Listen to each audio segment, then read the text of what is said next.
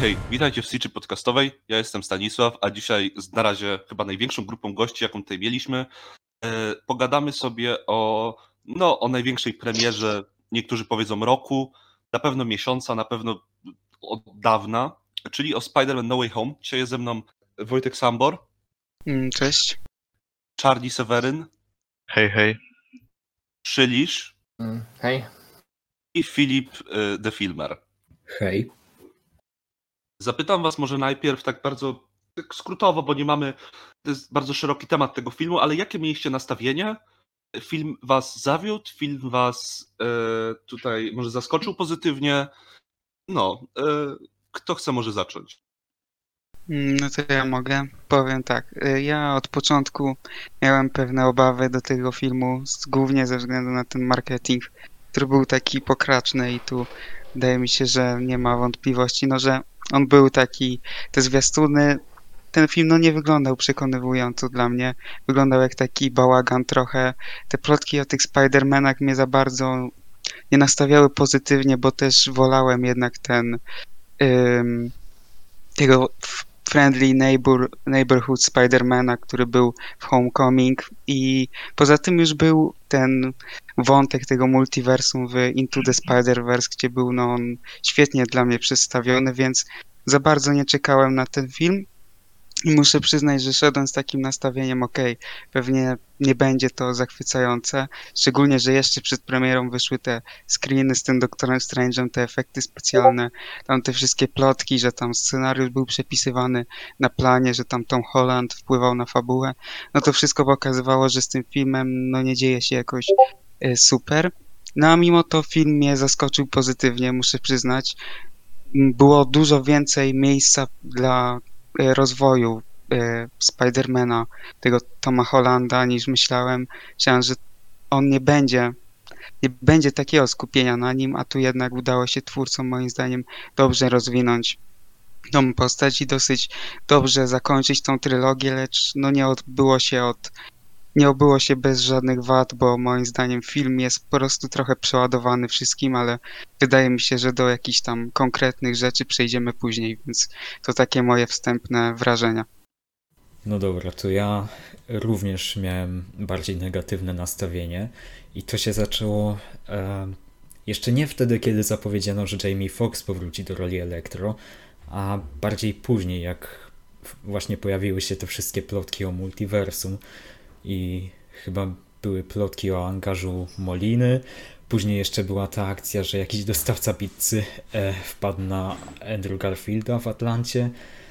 E, No i mniej więcej wtedy się zaczęły moje obawy, bo nastawiałem się na bardziej przyziemny film, który skupi się na tym wątku wprowadzonym przez scenę po napisach Far From Home.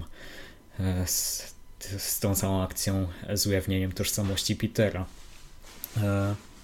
Były też wcześniej jakieś plotki, że może mm, złoczyńcą będzie tutaj Craven, co też mnie ekscytowało. E, A właśnie tą fajną cechą filmów Hollanda było to, że wykorzystywały złoczyńców, którzy do tej pory nie pojawili się we wcześniejszych filmach ze Spider-Manami. No a teraz zamiast nowego złoczyńcy mieliśmy powrót do tych samych i to jeszcze granych przez tych samych aktorów. No i oczywiście marketing również grał rolę. E, słabe plakaty, zwiastuny, słabe CGI w zwiastunach. E, no i to wszystko generalnie zapowiadało się jak tanie granie na nostalgii. Jeszcze to udawanie, że Tobiego i Andrew nie ma w tym filmie, kiedy wszyscy wiedzieli, że są, no bo są ich wrogowie. E, dokładnie te same wersje, które pojawiły się w w ich filmach. No, więc generalnie miałem słabe nastawienie, ale już w ostatnich dniach e, mówiłem sobie, że no dobra, dobra, nawet ja będę podekscytowany, kiedy wejdzie Tobi, wejdzie Andrew, zaczną grać ich motywy, co zresztą ciągle powtarzam, ale w sumie się zaskoczyłem. No ale o tym później. Ja byłem wielkim fanem tego pomysłu, że Craven miałby być wylanem w tej trzeciej części. I jak zobaczyłem ten news o, o tym, że Jamie Foxx wraca jako Elektro, no to poczułem, delikatnie mówiąc, no wkurwienie. Mm, Szczególnie, że to były też czasy, kiedy Sony zapowiadało, że chcą zrobić swój własny film z Cravenem, więc no to tym bardziej mnie irytowało.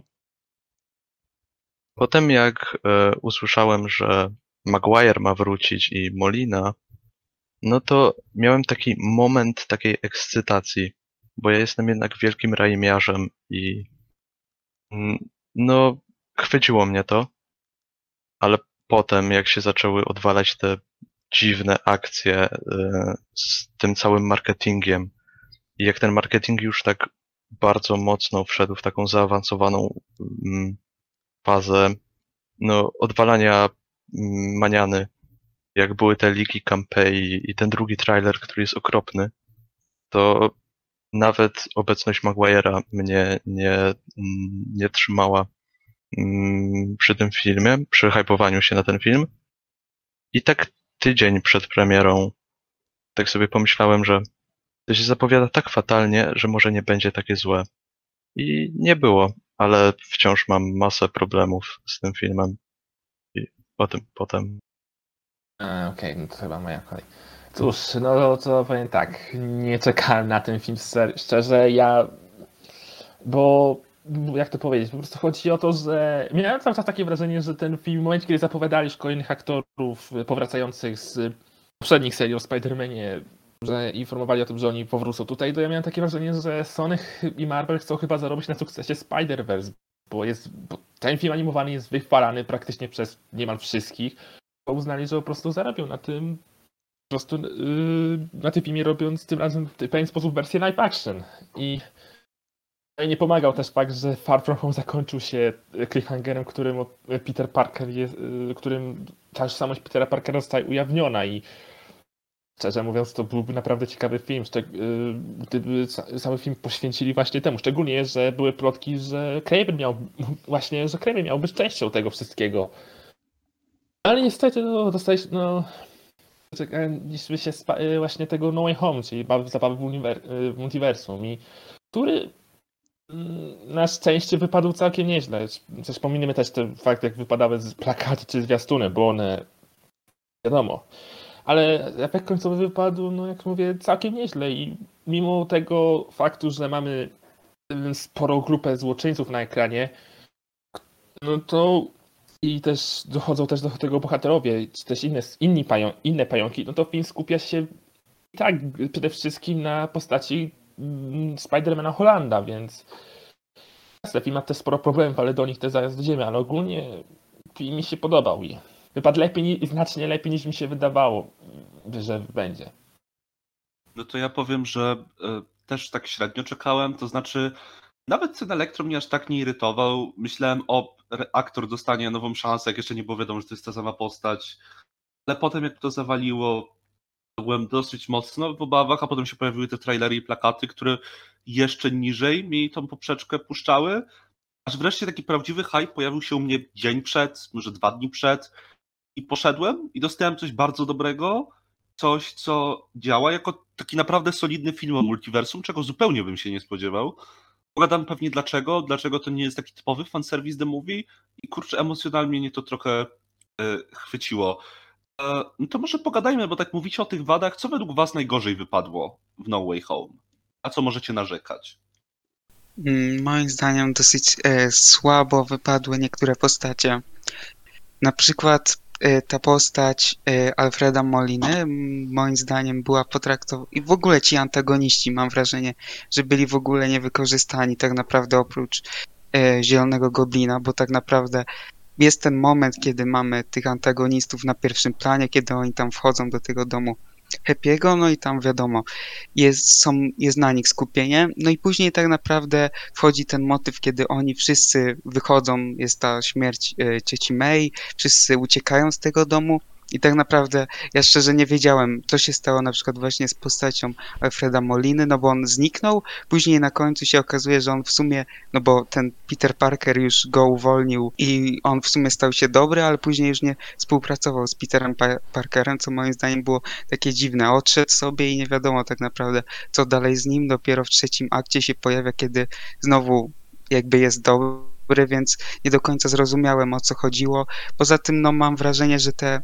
dialogi między tymi e, antagonistami były takie no dosyć właśnie pobieżne i były dosyć oczywiste. Nic ciekawego nie dodało, nie dodał ten film do historii tych antagonistów. Tak naprawdę jedynie ten Zielony Goblin moim zdaniem był w miarę wykorzystany, ale to też głównie, y, głównie przez y, aktora.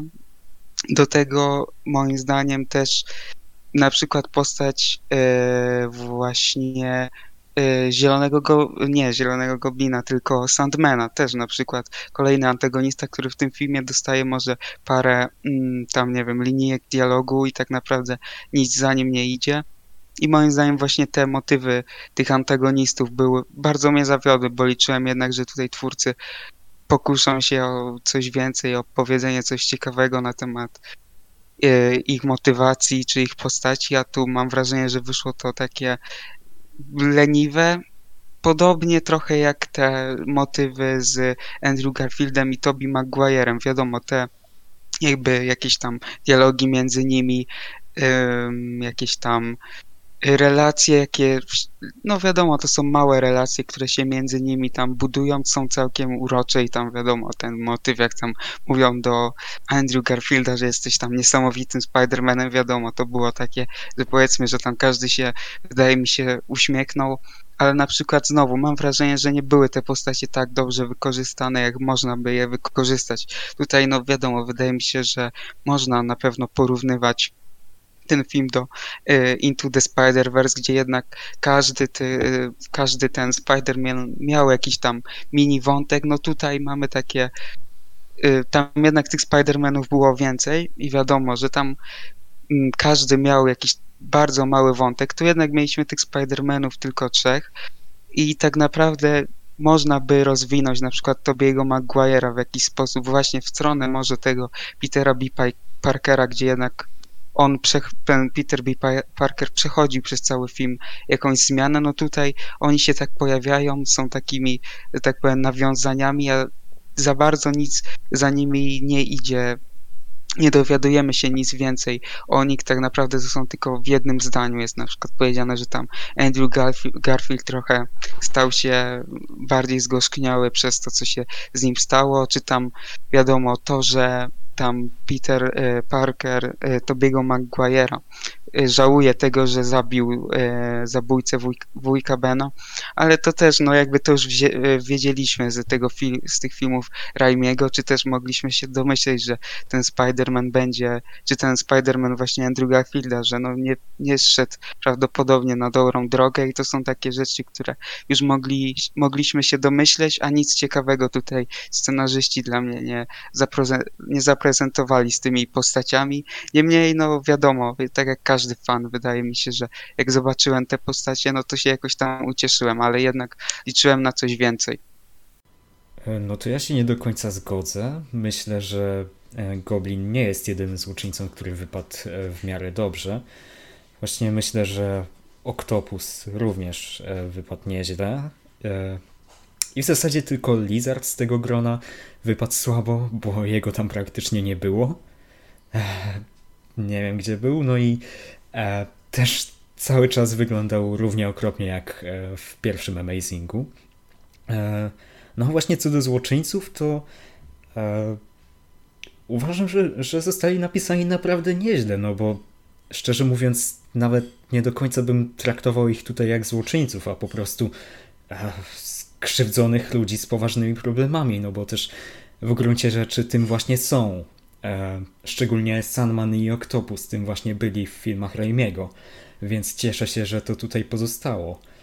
E, no i naprawdę, nie wiem, może to wynika z tego, że obawiałem się, że kompletnie zapomną właśnie o kontynuowaniu e, ich historii z filmów Raimiego czy Amazingów, ale strasznie się ucieszyłem, kiedy na przykład Sandman się pojawił i współpracował z tym naszym Peterem, bo jeszcze nie wiedział, że to nie jest jego Peter. E, aczkolwiek właśnie z Sandmanem mam taki problem, że później rzeczywiście trochę słabo wypada, bo staje się zły, żeby być zły, żeby być zagrożeniem. E, I z kolei no, z Octopusem się zgodzę, że rzeczywiście e, znika w tym całym chaosie i później nie widzimy go do trzeciego aktu i nie wiemy, co się z nim dzieje. tak po prostu sobie wychodzi w całym tym harmidrze. Z kolei co do Elektro, myślę, że wypada w porządku. E, trochę lepiej niż w drugim Amazingu. E, ale niepotrzebnie cały czas byli tacy samoświadomi i ciągle nawiązywali do tych elektrycznych węgorzy. No bo to było głupie, ale raz wystarcza. Mam wrażenie, że śmiali się z tego, nie wiem, jakieś trzy razy. E, no ta.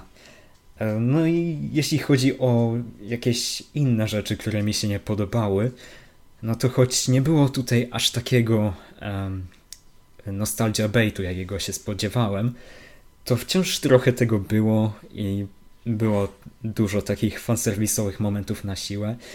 Czasem niektóre z nich fajnie działały narracyjnie, ale niektóre, e, jak to lubię mówić, były niesamowicie na siłę. No bo... Ech, haha, nie jesteś lamerski, Andrew, jesteś niesamowity. Jesteś niesamowity Spider-Man, ho, ho, ho, mruk, mruk. E, albo, o, może, może gdzieś istnieje czarnoskóry Spider-Man, kto wie. Um, tak. Um, no i szczególnie nie podobało mi się zakończenie, ale o tym, co myślę, pogada, pogadamy no właśnie na koniec. Ja się czuję w obowiązku bronić Lizarda, ponieważ Lizard był tak źle napisaną postacią, to, że tutaj mamy cały czas żarty z tego, że on jest źle napisaną postacią, to naprawdę działa. Gość jest wyjątkowo zabawny. Ten dialog o tym, że chce zamienić wszystkie jaszczury, to jest naprawdę zabawne. E, żart z makeoveru jest zabawny. Ja też uważam, że te nawiązania, ten fanserwis jest taki, on jest na tyle dobrze wpleciony w tą fabułę. Mi zupełnie nie przeszkadzały te dialogi or amazing. To było super. Mi też. I ten, to, to nawiązanie, to nawiązanie do Milesa Moralesa to jest fajny teaser dla przyszłości MCU, mam wrażenie. Bardziej niż nawiązanie dla ludzi, którzy wiedzą. No sam Jamie Foxx fajnie bardzo ograł tą scenę i jego chemia w ogóle z Andrew Garfieldem jest super. E, szczególnie w tej scenie. E, też się tutaj nie zgodzę z tym, że te postacie Wilani są po nic. Ja największy problem mam chyba z Sandmanem, bo on jest fajny, tylko rzeczywiście on tam, jego wątek się kończy bardzo szybko. Zgadzam się, że tutaj mamy pewien problem z postacią Moliny, który się ma taki moment, kiedy musi zniknąć, żeby potem wrócić y, w heroicznym stylu. To jakby też z drugiej strony rozumiem, z czego to wynika i tutaj ten argument a propos Spider-Verse wydaje mi się trochę nietrafiony, bo Spider-Verse mieliśmy cały film na to. Tutaj oni się pojawiają pod koniec drugiego aktu i tak mają bardzo dużo czasu, bardzo dużo fajnych scen i wcale nie są po nic bo jest, bo Tobey Maguire ma tu strasznie taki charakterystyczny wątek, żeby on nie może zrobić, nie może pozwolić, żeby ten Peter Parker z MCU zrobił, popełnił te same błędy, co on. I to jest super. No wątek Maguire'a z łapaniem Gwen, to to nie jest tak złe, jak się spodziewałem, szczerze powiedziawszy. To nie jest aż tak źle nakręcone i on też ma ten wątek, jego też czuć i mi się wydaje, że tu nie trzeba było za dużo zdradzać, bo to było trochę nienaturalne, gdyby hej, ci ludzie spotkali się z innych uniwersów i będą teraz dokładnie gadać, jak wygląda ich obecne życie prywatne, wydaje mi się, że dużo naturalnie jest na przykład, że gadają o tym, co ich wszystkich dotyczy, typu te web shootery, że o, Maguire nie musi mieć web shooterów. No i dlatego mi się to bardzo podobało. Ja też się zgodzę, że oni, w sensie Maguire i Garfield są w tym filmie po coś i łączą się y, z wątkiem Holanda. Tylko to, co mi właśnie przeszkadza, to jest ten cały wątek Holanda, bo on w tym filmie przechodzi dokładnie tą samą drogę, jaką Spider-Man powinien przejść nie dość, że na początku yy, w swoim origin story w ogóle, to on to przechodzi dokładnie tą samą drogę od Homecoming i poprzez Far From Home aż do teraz, że mm, z wielką mocą wiąże się wielka odpowiedzialność. No tak jakby załapaliśmy to i totalnie y, nie rozumiem y, tej jego drogi, jaką on przeszedł, bo y, z tego, co ja tak jakby odczytałem, to to miało działać tak, że Peter rozumie, że zemsta na Green Goblinie no nie jest dobrym rozwiązaniem, ale on to powinien już zrozumieć na etapie Far From Home, więc to jest mój taki chyba największy zarzut do tego filmu. Tu się nie zgodzę zupełnie, bo jasne, Peter to cały czas się wiąże z odpowiedzialnością, ale na inne sposoby zupełnie. On tutaj się nie musi uczyć działać samemu i ten. To, ta, ta lekcja, to, to, że tą lekcję, którą on tutaj dostaje, Maguire dostał już w pierwszym filmie, nie znaczy, że on nie musi dostać dopiero teraz. To jest dla niego taka najbardziej osobista strata ciocia May. I o ile, no właśnie, nie wiem, jak miałby się zemścić na Thanosie, na poświęceniu, tak tutaj wybrzmiewa bardzo dobrze, uważam. I to nie jest, zresztą tutaj mamy tą fajny niuans, że tak w poprzednich filmach mieliśmy tylko Misterio, który próbował też być trochę w, takim przyjacielem dla Petera, a wcześniej mieliśmy oczywiście Ironmana. Ta, tak tutaj, jak już mamy scenę, kiedy on e, robi te rzeczy dla tych wilanów w domu Happy'ego, to Green Goblin już tam nie jest po to, żeby po, po powiedzieć, że o patrz, teraz będę twoim mentorem. Nie, on mówi po prostu, że ej, działasz dobrze, po prostu, już jesteś tym dobrym gościem i sobie z tym świetnie radzisz. I to dla mnie działa. Nie zgadzam się zupełnie, że to jest ten sam wątek, który Peter już przechodził.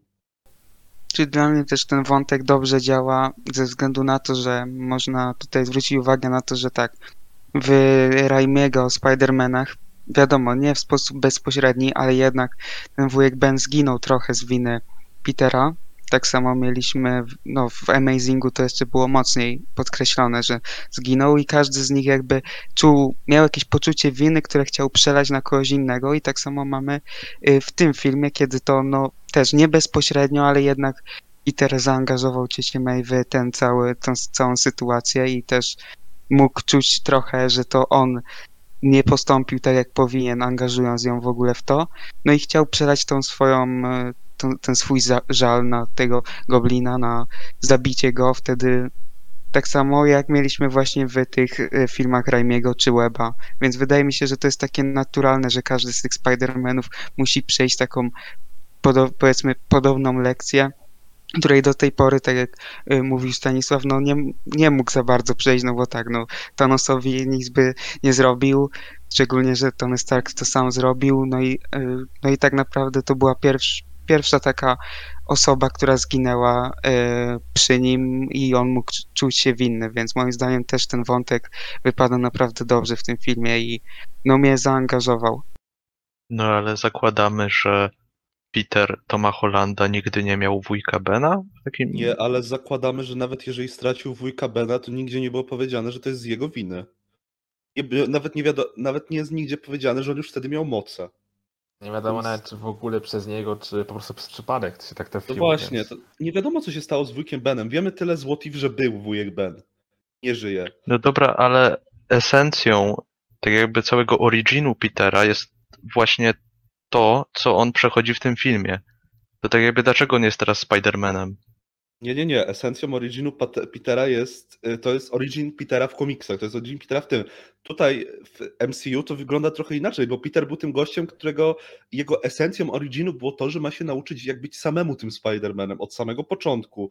Od samego początku, jak się pojawił y, w Civil War i musiał działać z innymi i potem, żeby się nauczyć to jego wejście w ten świat, tutaj wcale tego już nie potrzebuje. On się tutaj może tego nauczyć.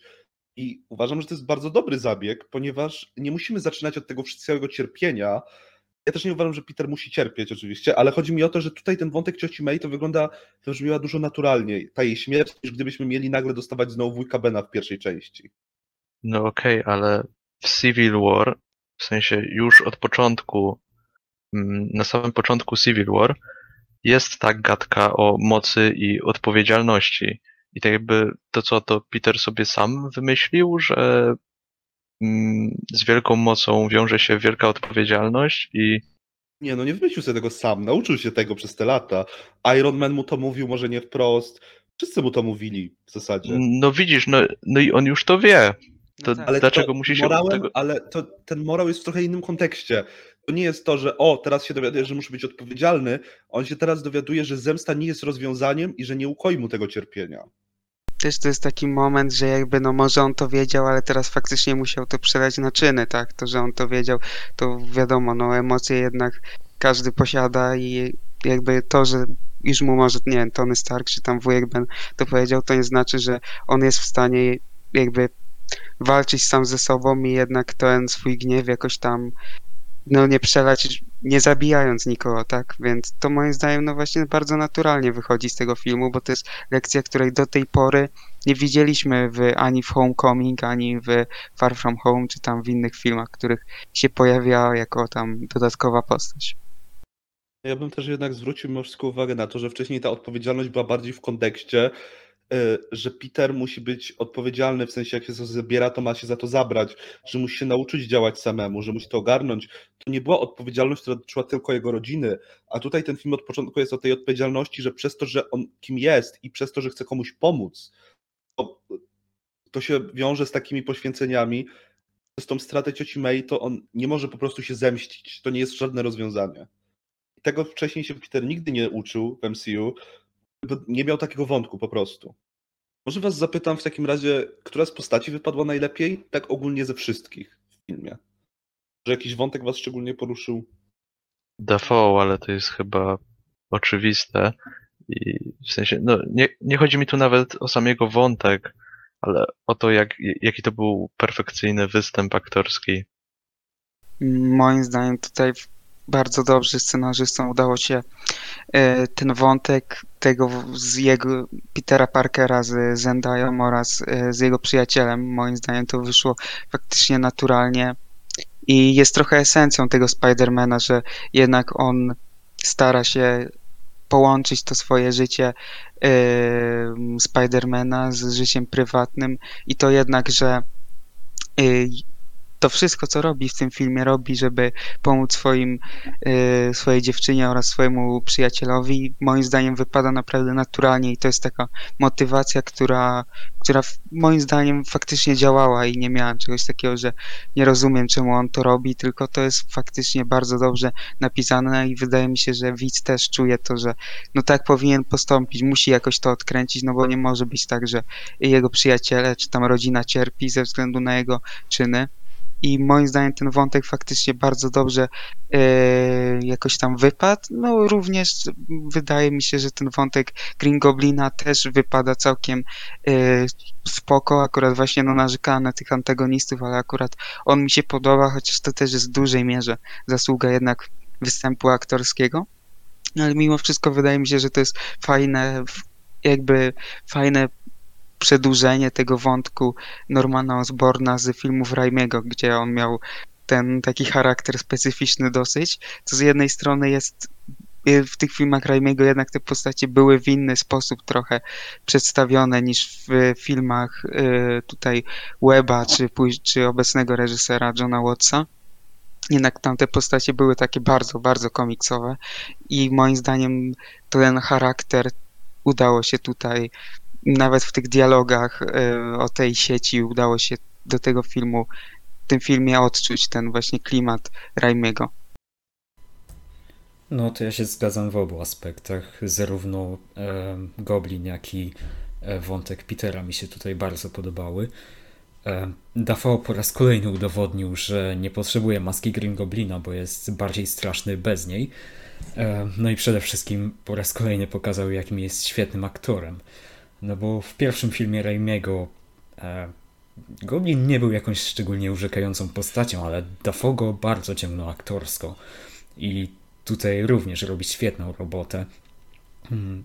I oczywiście również bardzo mi się podobało, że e, pociągnęli ten jego wątek jakby rozdwojenia jaźni.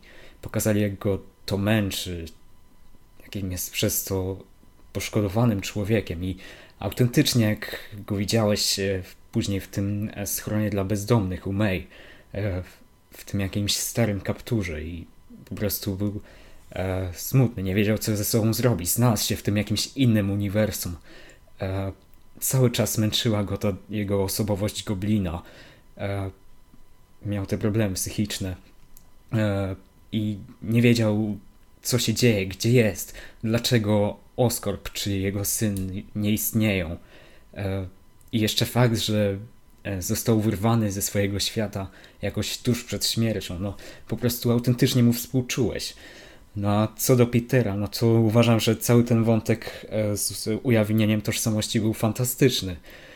E, też może kwestia tego, że myślałem, że to będzie po prostu tani wytrych, żeby przejść do mm, wszystkiego, co związane z multiversum i zostanie to zepchnięte na bok, ale nie, nawet po wprowadzeniu multiversum cały czas idziemy do przodu z tym wątkiem. Cały czas ma on poważne konsekwencje i wydaje mi się, że został poprowadzony naprawdę poważnie i dojrzale. No bo jakby E, w porównaniu z tym, jak ciocia May się dowiedziała o tym, że jest Spider-Manem w tej końcowej scenie Homecoming. E, nie zostało to jakoś bardzo kontynuowane w Far From Home, w sensie nie jestem e, jednym z tych ludzi, którzy aż tak bardzo na to narzekają, bo potrafię to wybaczyć filmowi, że e, nie znalazło się na to niestety miejsca, żeby pokazać, że May się jakoś o niego martwi czy coś. No, rozumiem to, bo z powodów e, związanych z należeniem do jak, jakiegoś większego uniwersum, no e, w tym świecie minęło już 5 lat, więc trochę głupio by było, żeby ciocia May nadal miała jakieś wątpliwości. A też podoba mi się, że mimo wszystko ona ufała Peterowi, więc nie mam do tego wątku aż tak dużo zastrzeżeń, ale mimo wszystko no szkoda, że nie miał jakichś realnych konsekwencji w Far From Home. Więc tym bardziej podoba mi się, że tutaj mamy realne konsekwencje tego ujawnienia tożsamości publice. I naprawdę współczujesz Peterowi Hollanda, jak widzisz, jak ciągle jest osaczany przez ludzi z aparatami, jak ciągle mu robią zdjęcia. E, traktują jak e, na jakąś sławę i e, właśnie w takich momentach ogarniasz, że sława to nie jest coś dobrego, bo widzisz, jakie to jest męczące dla Petera. Jak nauczyciele traktują go jak jakiegoś, nie wiem, mesjasza.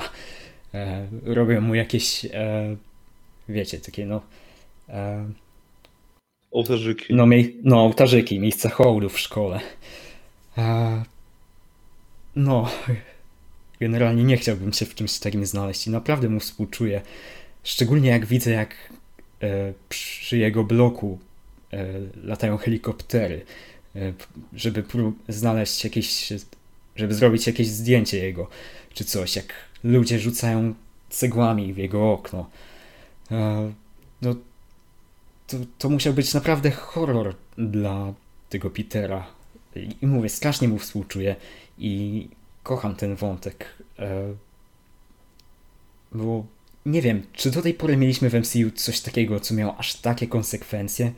Jakby szczególnie to jeszcze poczułem po tej śmierci May, e, kiedy ci ludzie z tymi snajperkami no, kazali mu wyjść z tego budynku, się podać. Ja tam czułem takie napięcie, no.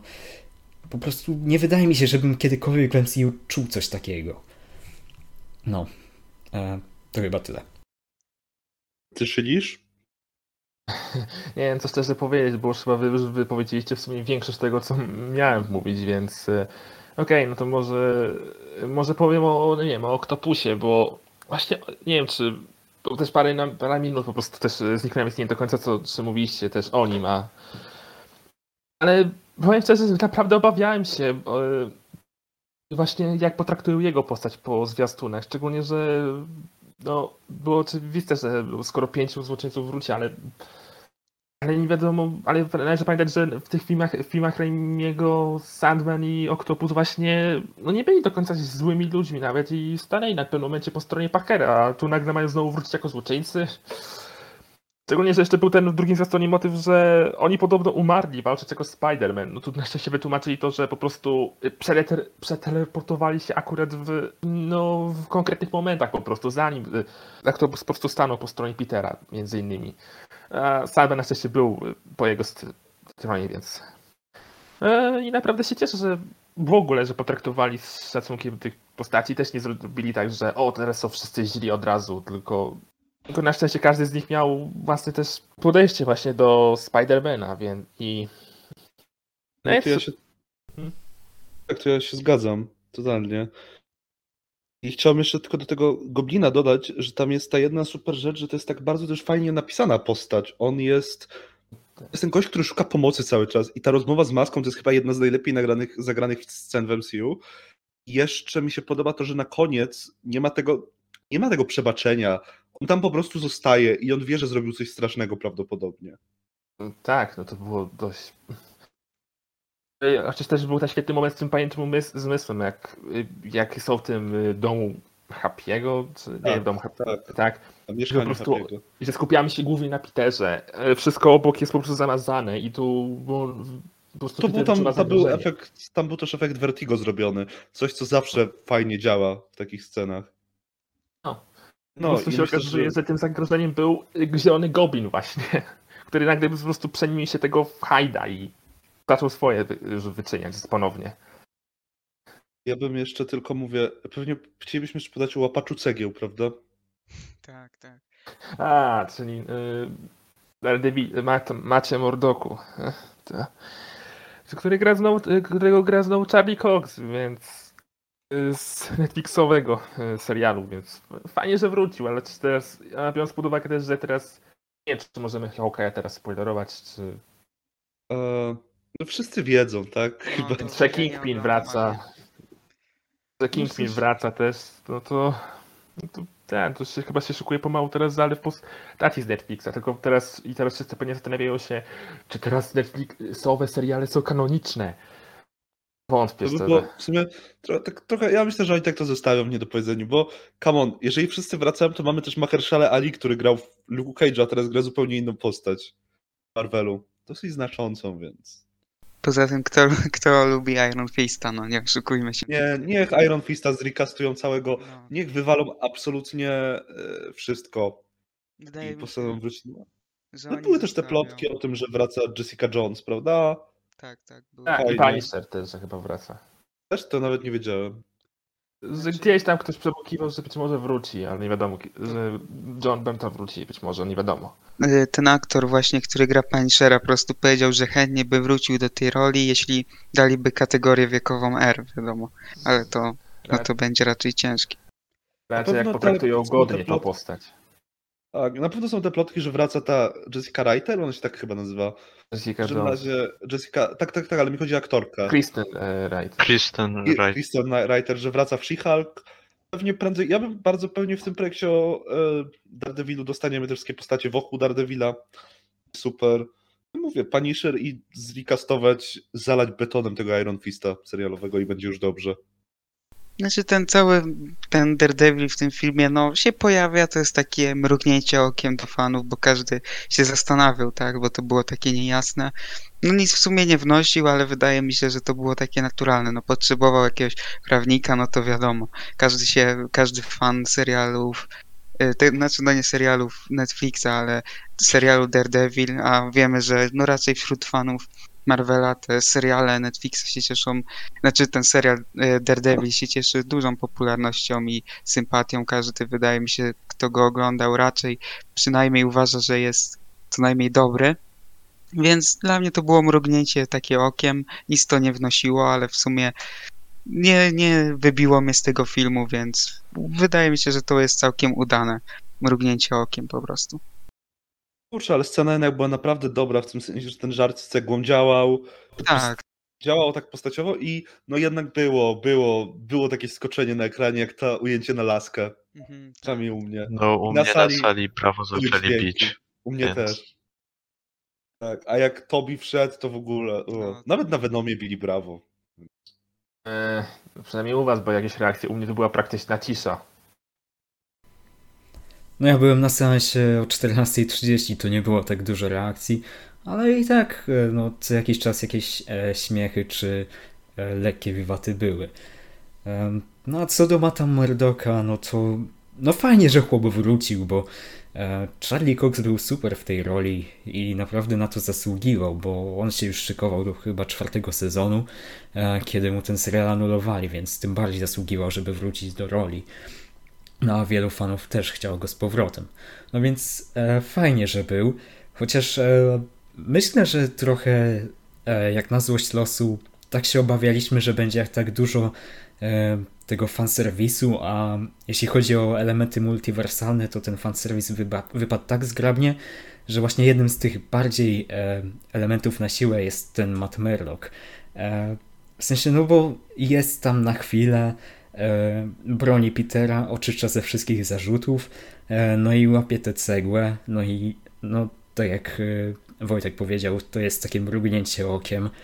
E, I szczerze mówiąc, e, osoby, które e, nie siedzą tak bardzo w komiksach i pewnie nie oglądały w serialu, mogą nie do końca wiedzieć, kto to jest i e, jaki jest deal z tym randomowym prawnikiem, który jest niewidomy, a jakimś cudem łapie cegłę. I na przykład mój kolega, z którym byłem na filmie, e, tak miał, no bo on nie ogarnia wszystkich tożsamości bohaterów Marvela, więc nie wiedział, kim jest Matt Murdock i musiałem mu potem powiedzieć.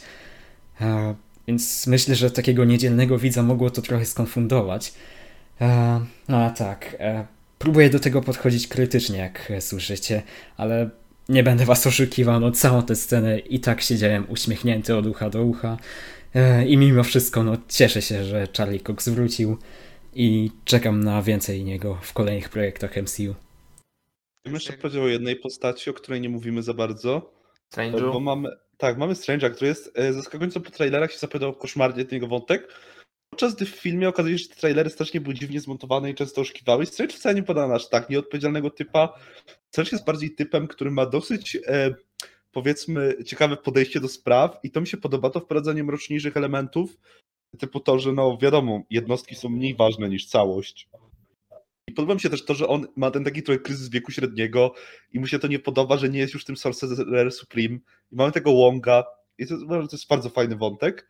I to mi akurat bardzo pozytywnie nastraja na e, na e, Multiverse of Madness, chociaż ten trailer troszeczkę mniej. Nie no, wiesz, zwiastun to zapowiada, o patrzcie, będzie teraz aktorska wersja pojedynku między Doktorem Strange'em a złym Doktorem Strange'em. To, to, takie, o super, czyli będzie dostanie to samo co Włotyw, tylko jeszcze gorszej, super. E, nie wiem. No tak, no ale skoro mówiłeś o Strange'u, no to tak, faktycznie dobrze wiedzieć, e, faktycznie e, wypadł ostatecznie całkiem nieźle, chociaż widać, że w pewnym momencie musiał zniknąć z fabuły, bo już za dużo widać było, że już trochę był tych przepych postaci, trzeba było zwolnić miejsce dla, nie, dla niektórych. I no mówię, no.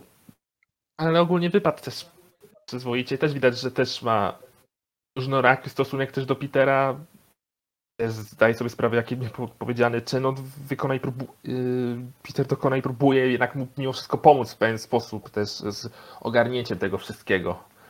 Tak, no i Cumberbatch też wypada w swojej roli dalej dobrze. E, no i Łąk też był świetny, że po prostu no powiedział, bo, bo zresztą nie sugerował, jak to wyglądało jak, na to, jakby on po prostu nie chciał. No, nie wiem, jak to po prostu powiedzieć, że po zwiastunek wygląda jakby po prostu. Strange po prostu ignorował jego, roz, jego rozkazy. No tutaj tak jakby też tak jest, ale on po prostu uznał, że nie chce mieć z tym nic, żeby go nie wciągali w to wszystko i tyle. Nie, no Łąk najlepszy i oczywiście zasługuje na ten tytuł Sorcerer Supreme. Najlepsza postać w MCU. Ale e, co do Strange'a, no to faktycznie, no te zwiastuny strasznie kreowały to w ten sposób, że on, on po prostu zignoruje ostrzeżenia Wonga i od tak sobie e, nieostrożnie, no, no, dokładnie. E, I dopiero w filmie ogarnąłem, że no, rzeczywiście zwiastuny tak sugerowały, ale przecież w filmie nie musi tak być. I nie wiem czemu e, nie wziąłem tego pod uwagę oglądając zwiastuny, że to jest tylko tak sfabrykowane, żebyśmy myśleli, że, e, że Strange rzeczywiście będzie taki nieostrożny, a w filmie to wybrzmi inaczej i będzie jakieś rozwinięcie. No i myślę, że myślałem, że tak będzie, bo już byłem i tak negatywnie nastawiony przez te wszystkie plotki. Też czytałem jeszcze przed zwiastunami jakiś wyciek fabuły. No, ale ostatecznie rzeczywiście Strange nie wypadł tak źle. Jeśli chodzi o samo zaklęcie i to, jak spowodowało ten cały, e, to całe zamieszanie z multiversum, no mam co do tego parę obiekcji, ale na pewno nie wypadło tak blado, jak się zapowiadało w zwiastunach.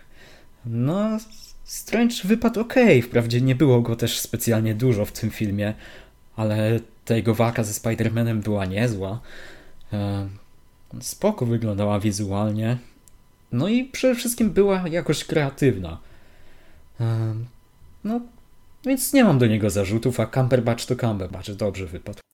Znaczy Strange w sumie tutaj w tej sytuacji, on by ogarnął sprawę, gdyby nie to, że Peter się chciał pomóc y, tym ludziom. On normalnie by sprawę ogarnął w sumie dosyć szybko, udałoby mu się bez wiedzy Wonga i tak, tylko po prostu Peter potem mówił, że nie, nie, nie, chcę, żeby też Ned pamiętał i żeby MJ pamiętała i to wszystko. Nie, no to jest już inna kwestia, ale no wtedy to akurat kurczę, wina Petera wiadomo, ale e, Strange też, to w tym trailerze to wyglądało tak, że Peter zaczyna mówić i zaklęcie rozpierdolone, a tutaj nie, zupełnie inaczej.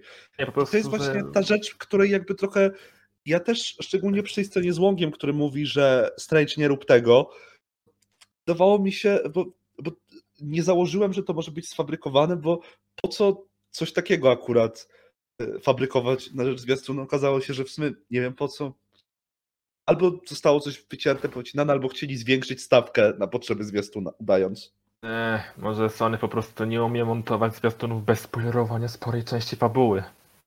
To tutaj nie, nie zaspoilerowali, tylko w błąd wprowadzili bardzo. Tak samo jak z tym dialogiem, że to są te postacie, które umarły z rąk Petera. Tak, nie tylko że umarły. potem... Nie wiem, ale potem przypomina sobie, że wyciek, wyciekli przez przypadek fragment, gdzie y, Lizarda pokonuje... Tak, tak, tak, tak. tak. Właśnie, o, o tym mam między innymi na myśli, że Nie, po to prostu tak. coś kiepsko ukrywali po prostu i, i przez to wszyscy tak wiedzieli do końca o co chodzi i tyle. Dobra, bo chcieliście jeszcze pogadać o finale. Podoba wam się finał, zakończenie wątku Petera, jak was nastraja na przyszłość? Eee, To, dobra, to może ja zacznę, bo chyba zgodzicie się w większości, że okej, ten finał po prostu powoduje, że, że nie wiadomo po co w takim razie Homecoming i Far From Home, większość tego powstało w sumie, bo to co w sumie było budowane, te relacje między Nedem i MJ po prostu w ostatnich scenach zostały dosłownie kasowane i tyle. No, nienawidzę tego regresu.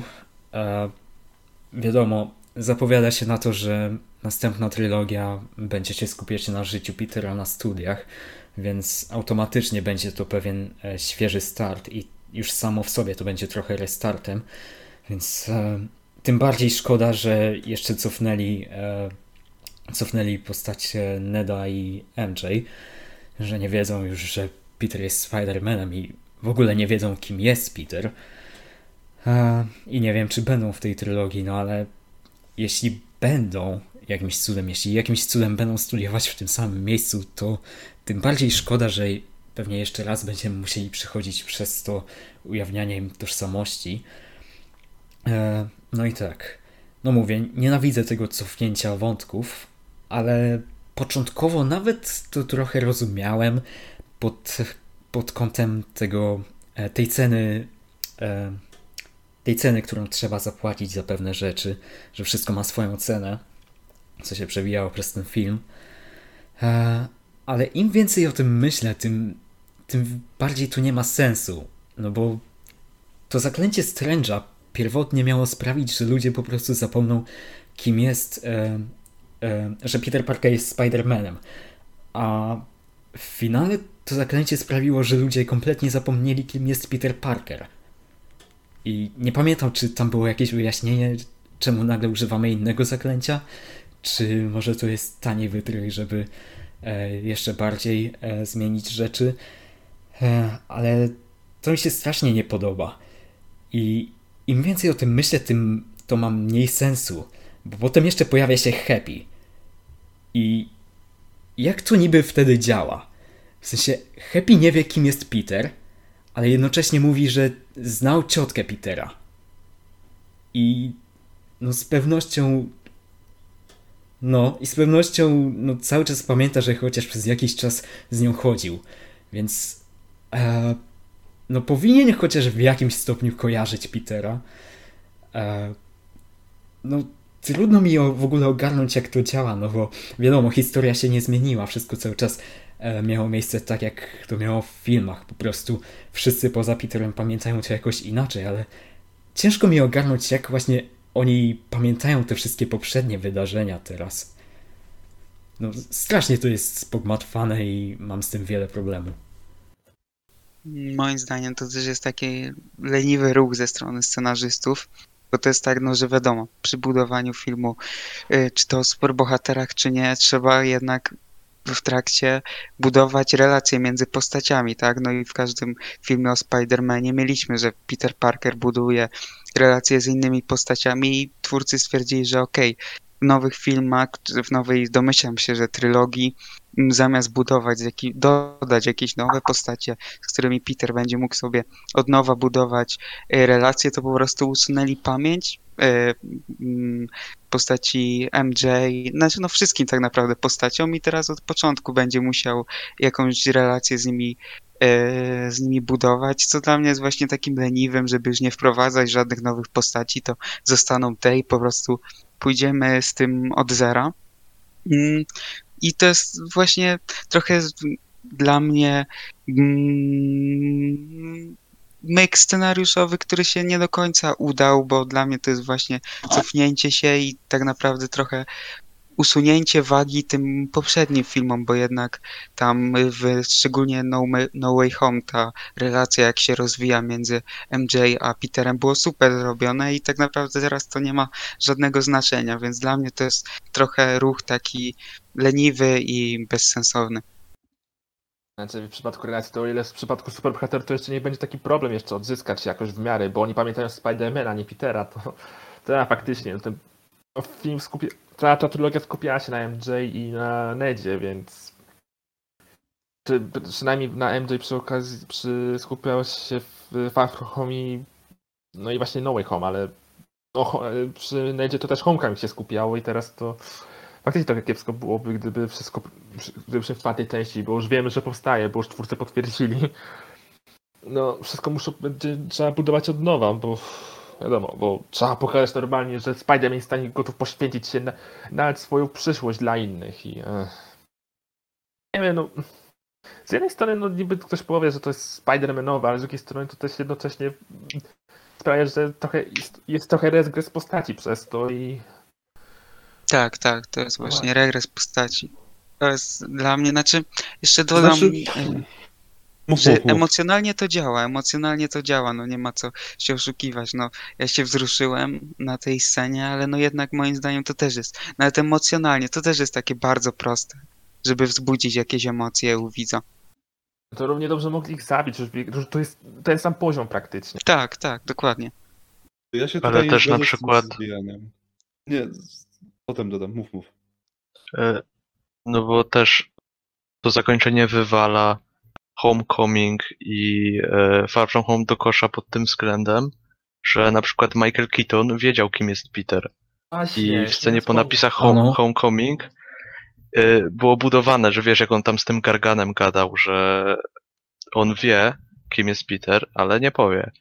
E, Albo cały wątek Mysterio. My wciąż nie wiemy, dlaczego on wyjawił wszystkim, że Peter to Spider-Man. I też można było oczekiwać, że coś dalej z tym będzie.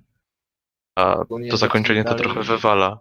No, Jeżeli dalej jego współpracownicy jeszcze byli, żyją, nie wiadomo co z Mysterio, czy zginął, czy to była znowu farsa, czy pewnie to pewnie to pierwsze, ale jego współpracownicy dalej żyli i, i właśnie. Jaki był powód, że ujawnili tożsamość Petera? Żeby mu jeszcze bardziej zniszczyć życie? Nie wiadomo.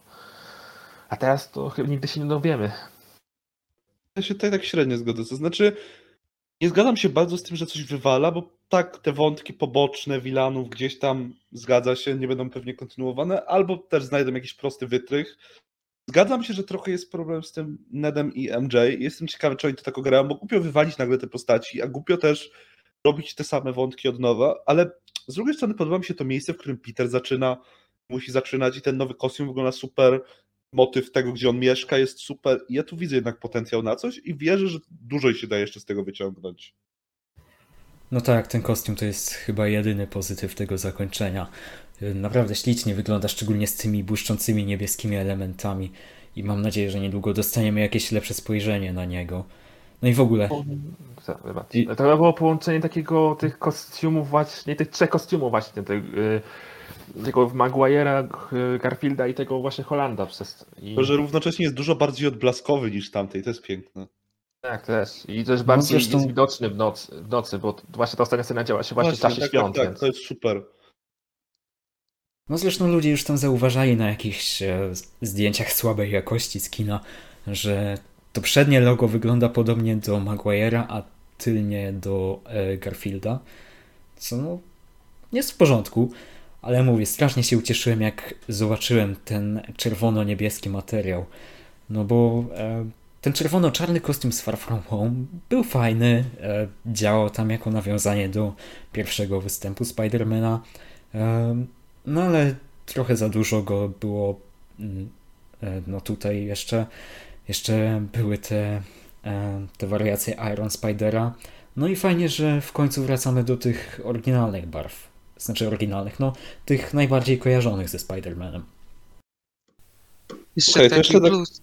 e, Jeszcze do tego zakończenia chciałem dodać jedną rzecz, że ewentualnie jakbym miał poszukać jakiegoś plusa i wydaje mi się, że to jest dosyć e, spoko, to to, że wiadomo, Nick Fury, wszyscy starczy raczej zapomnieli, inni superbohaterowie zapomnieli, kim jest Peter, przez co teraz twórcy nie będą się bali zrobić czwartej części trochę bardziej bliżej ludzi, już nie będzie taka, nie będzie musiała być taka rozbuchana, nie będzie musiała być jakimś eventem, tylko będzie można się skupić na Spider-Manie i ewentualnie y, osobach blisko niego i jakimś jednym antagoniście, który jakimś liczę, że nowym, może ten Craven, nie wiadomo, ale właśnie wydaje mi się, że jednak już będą mogli odejść i zrobić trochę bardziej kameralną jednak tą historię w ewentualnej czwartej części.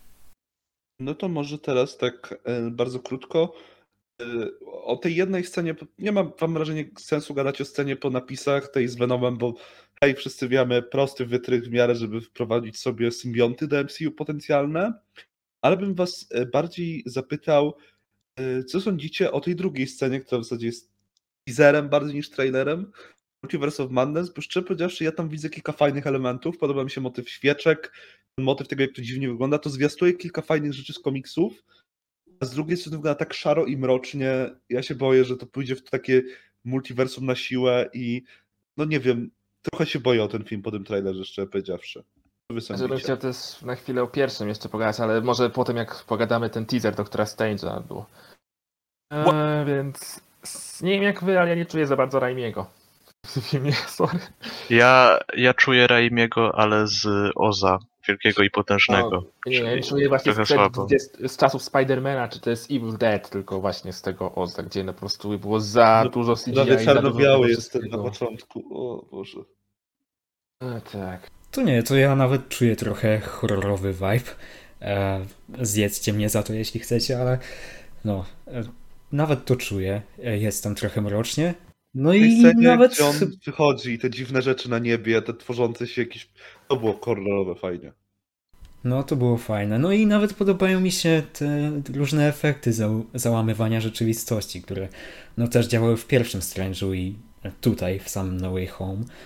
Więc nawet mnie trochę pozytywnie nastawił ten teaser, ale cały czas mam e, no mam jakieś obiekcje przed tym Multiverse of Madness i naprawdę się o ten film boję. Szczególnie, że wcisnęli no no, ale- znowu no. Wandę, więc wow. Już, ten jej występ w WandaVision już po prostu sprawił, że się przejadłem ją, a tu jeszcze chcą ją wcisnąć w Multiverse of Madness teraz. Nie, Wanda jest super w tym trailerze. Jest super, bardzo. Fajna relacja ze Strange'em się zapowiada. Fajnie, że nie poszli w to, że Strange przychodzi, a tam ona umiera gdzieś już. Pielęgnowanie kwiatków, bardzo fajny wątek, zapowiada się fajnie i że to będzie taka rzeczywiście full drugoplanowa postać.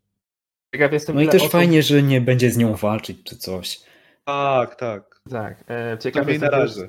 to, tak, e, ile osób ogarnęło to nawiązanie do WandaVision z tym Westview, że Właśnie, bo Strange, właśnie było tam nawiązanie do, One- do Westview, że tam dokonała właśnie do tych wydarzeń z Westview i ciekaw jestem ile osób, które nie oglądały serialu, y, ani w ogóle nie wiedziało o istnieniu Disney Plus akurat wiedziało. Ja Zastanawiałem to się myślę, to, że akurat nie było problemu. To ten pierwszy serial o tym było dość głośno. E, Szczególnie, że no tak można z kontekstu w miarę wyczaić, że jak wie się, że był serial WandaVision, raczej większość ludzi wie, to wiadomo, że coś się stało, ale też podoba mi się też ten żart, taki lekki nawiązanie, że e, ten żart z, nawiąz- z oczekiwań widzów, że e, no spodziewałem się, że prędzej czy później się pojawisz w sprawie Westview. To było całkiem spoko. Nie ma żadnych dowodów, że Strange wiedział o Westview. Nie ma żadnych dowodów, że Wanda wiedziała. I Łąk jest. Ej, jeżeli oni pójdą w Wonga z tym wątkiem z komiksu Arona, z tym takim super mrocznym wątkiem, co trochę mi sugerują te świeczki, to to będzie tak dobre. Jezu, na to czekam. O, ciekaw jestem w ogóle, bo skoro Łąk jest teraz Sorcerer Supreme, to ciekawe czy jak właśnie wobec tego y, bę- będą ogrywać wobec tego wątku, no bo hmm, wiadomo. skoro on jest już jest tym od 5 lat ponad, no to ciekawe jestem, ciekawe jak to będzie wyglądało te, w tym. Jak to Może będzie niedługo jakaś zmiana akurat.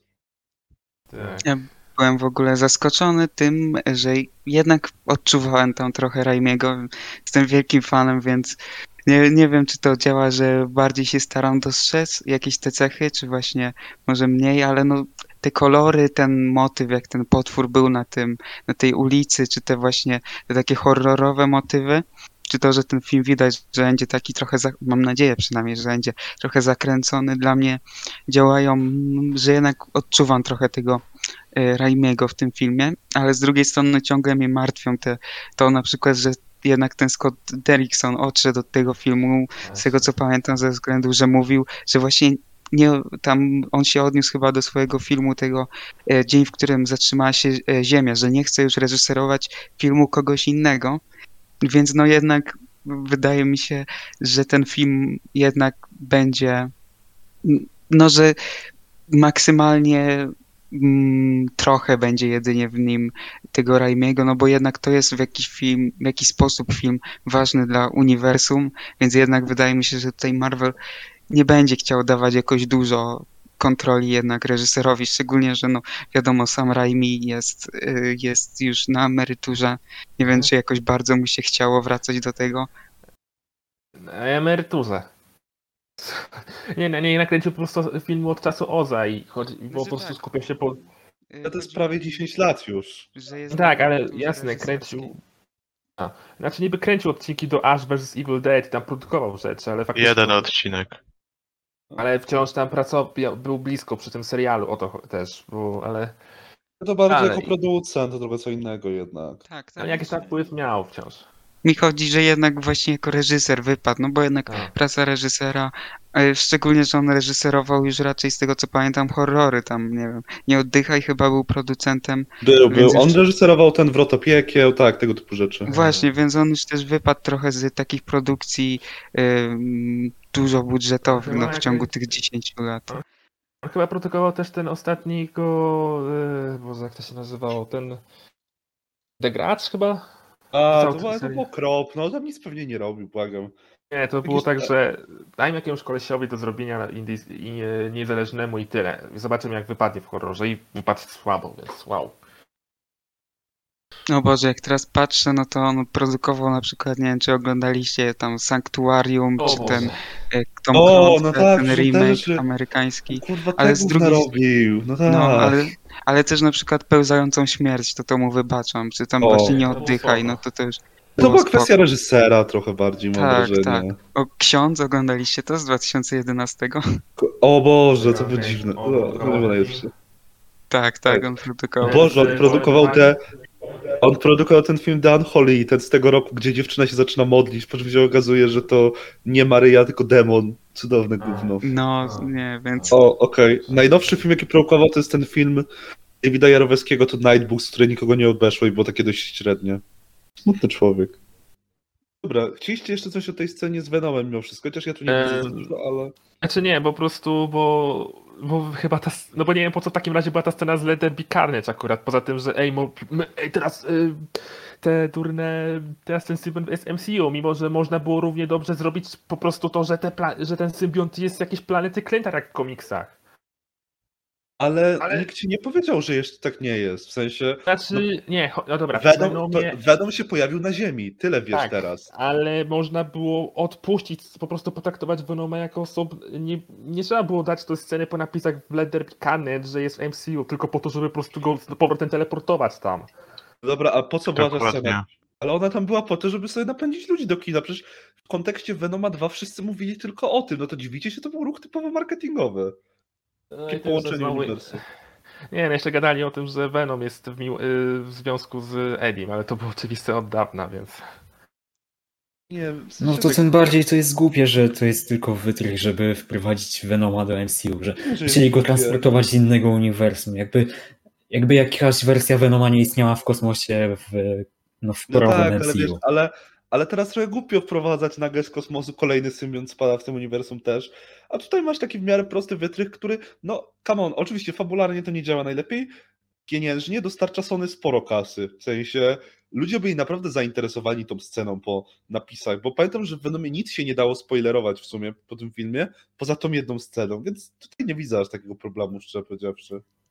No to właśnie bym to mogli w ogóle nie sprowadzać tego Venoma z tych filmów, bo to kompletnie nie działa fabularnie i mogli po prostu zrobić własną No wersję od początku. Ale Bo- mogą też teraz dać, ja mam nadzieję, że się Ale- pojawi jakiś Eddie Brock, taki MCU, na przykład, To ja bym chciał Arona Pola i adaptację tego, co robił y, Cates w komiksach. Wiem, No, właśnie może, ale mogli po prostu sprowadzić symbionta z kosmosu, a pomyślcie, No jak dokładnie. to tutaj nie działa w ogóle. Bo zaklęcie sprowadzało do, do tego uniwersum wszystkich, którzy wiedzieli, że Peter Parker to Spider-Man. Jak Znaczy, Eddie obstawiam- Brock z tych filmów zna Petera Parkera Znaczy, i to- to skąd wie, że jest Spider-Manem? Trochę że jest tłumaczyli w taki. Let There Be Carnage tym, że to właśnie, że to Venom wiedział, a nie z E- Eddie po No tak, w prostu. sensie, że wiesz, że on, Venom już był w iluś galaktykach, to może gdzieś coś kiedyś widział że- i wiesz. Nie, to było to, że Nie. jego, że on jest połączony ze wszystkimi uni- A, no ze tak, wszystkimi tak. uniwersami, multi, No, wszechświatami praktycznie. wiesz może No dobra, może na tym poziomie Venoma, to jakoś działa. Wiedział się, Y, wiesz, to dowiedział się może od Venoma z filmów y, Sama Raimiego. A, między innymi. Ale, ale też może być równie dobrze też z innych uniwersów, nie wiadomo. No Spider-Verse No, nigdy nie jest tak, też ale- częścią tego całego multiversum Sony, więc... Ale w sensie, no ja bym to zaakceptował jako taki tani wytryk, w sensie czaję po co to jest i to działa jako ten teaser prosty, że opatrzcie, macie tą czarną kroplę Venom w MCU. Dla mnie to nie jest jakiś duży problem, szczerze powiedziawszy. No z drugiej strony, ej, więcej, więcej Toma Hardiego przynajmniej, więc... O. I biorąc pod uwagę, że trzecia część ma niby opierać się na koncepcji multiversum, to w sumie to może być jakiś teaser tego, że jednak zaklęcie w przypadku Venoma nie do końca zadziałało i on jest teleportowany w różne, nie swoje uniwersum, ale w kompletnie inne. Chociaż nie wiem, czy. Nie wiem, mam wrażenie, że. Sony, Sony może mieć jakiś plan, żeby zrobić jakiś super duży event z Venoma 3. To by było w ich stylu. Myślicie, Tom Hardy kontra e, e, e, ten Topher Grace z Spidermana 3. myślicie, kontra wszyscy jeszcze- Spider-Man. Ale już. No, bo już w Venom. Co? Bo nie Co? Czy jest szansa na Andrew Garfielda w Venomie 3 waszym zdaniem? Myślę, że jest. Imo jest. Tak, może zobaczymy. No, Nie. wiadomo. Myślę, że oni by chcieli bardzo, bo myślę, że Sony będzie sobie wrzu- chciało wrzucać tych Spider-Manów teraz w tych ich filmach. Maguire już raczej nie, on jest zmęczony chłop, ale myślę, że Garfield totalnie się gdzieś jeszcze pojawi. No fani bardzo teraz tego chcą. A? Sony No nie tak, jest najmądrzejsze, Sony będzie to wyciskało, strasznie. Y, Nie zdziwię się, bo robią teraz film o Cravenie i, o, i co ciekawe też jeszcze jak były te wyrwy właśnie te, no to właśnie były pokazywane te podobizny chyba Cravena między innymi. był, Ktoś napisał, ktoś napisał, że te, te że i Black Cat się pojawili. Czy Rhino był na kolejny... pewno, Black Cat nie wiem, ale No ja Rhino na pewno widziałem, a na innych nie Był- zwróciłem uwagę. Był Craven, bo ja zwróciłem uwagę na włócznie charakterystyczne. A właśnie, e, no to jak chcieliście Cravena, no to macie go. Aha, aha. Ej, No jeszcze co do Garfielda.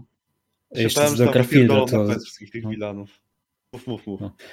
No, sorry, że ci przerwałem, ale co do Garfielda, no to ja sam wolę to, Tobiego, a bardziej mi się podobał właśnie Garfield, Garfield w tym filmie. Co zresztą wiąże się z tym, że no, z całym szacunkiem jest trochę lepszym aktorem od Maguire'a. No i Maguire dość długo e, nie grał w niczym. Jego ostatni występ aktorski, patrzyłem, to było Boss Baby. Więc... To głosowy. A aktorskim występ? No tak. To nie był ten wielki Gatsby może? Gatsby? O, No, to chyba dawno tak. było, to było prawie 10 lat temu też. Ja, No e, właśnie, więc no właśnie, więc mówię, Garfield to wiele lepiej tutaj wypadł, więc też w sumie chętnie bym zobaczył jakąś jego kontynuację. Chyba nie Kontynuację. wspominałem jeszcze, jak ja sądzę o tej relacji między tą trójką. E, Mi się podobała, to byli takie jakby bracia trochę w pewnych momentach i uwielbiam tą scenę, gdzie po prostu rozmawiali o, o, o pajęczach, o tym, że, że, że, że miał ten sieć pajęczą wbudowaną w swoje ciało, a reszta musi Tak, polegać o tym na- gadaliśmy, tak, tak, tak. Wiem, ale ja, nie było mnie wtedy, więc... e, No Dobra, no to wydaje mi się, że to No. chyba tyle. Omówiliśmy już każdy aspekt możliwy, wydaje mi się. CGI? E, nie, nie, nie mówmy o CGI, proszę. Mamy dużo Sceny walki były okej, tyle. No, Po co ludzie mają słuchać o scenach walki jeszcze teraz? Dobra. Znaczy, e, no, e, bo ja jeszcze w sumie się nie wypowiedziałem na temat e, Tobiego i Andrew w tym filmie za bardzo, w sensie o samych postaciach. E, no, generalnie ich wątki tak bardzo dla mnie nie wybrzmiały. E, no, były jakieś, ale mówię, no, e, nie urzekły mnie. Aczkolwiek, no, podobało mi się, jak trochę dopełnia, dopełniali właśnie pająka Holanda, jak budowało go to, co oni przeżyli, jak fajnie to było wykorzystane narracyjnie. E, I też szczególnie podobała mi się ta scena w labie, kiedy pracowali nad tymi lekarstwami i e, ich ubiór wiele o nich mówił. Jakby Andrew na przykład był w kitlu, co podkreślało trochę tę bardziej naukową stronę Spidermana, na której skupiały się Amazingi, a z kolei Toby był w tych zwykłych ubraniach i wyglądał jak jakiś losowy typek z ulicy i to jest dokładnie to, jak zapamiętałem Petera Parkera z filmów Raimiego i co też jest częścią jego uroku, więc tym bardziej mi się to podobało. To chyba też było tak, że jak teleportowali się, to Garfield był w swoim kostiumie, a Tobi po prostu wychodzi jak, nie, nie wiem, po prostu był w swoim normalnym ubraniu, jakby normalnie wychodził z jakiegoś pubu albo coś. Nie wiem, co coś jeszcze można powiedzieć, czy... Nie, no mówię, wydaje mi się, że to tyle. Bo też nie ma sensu robić jakiegoś super tego materiału. No to, to była Siege podcastowa. Byli ze mną tak, Wojtek Sambor, Cześć. Charlie Seweryn, Hej, Przylisz Ej. i e, Filip, The Filmer. Hej, do usłyszenia. No to cześć.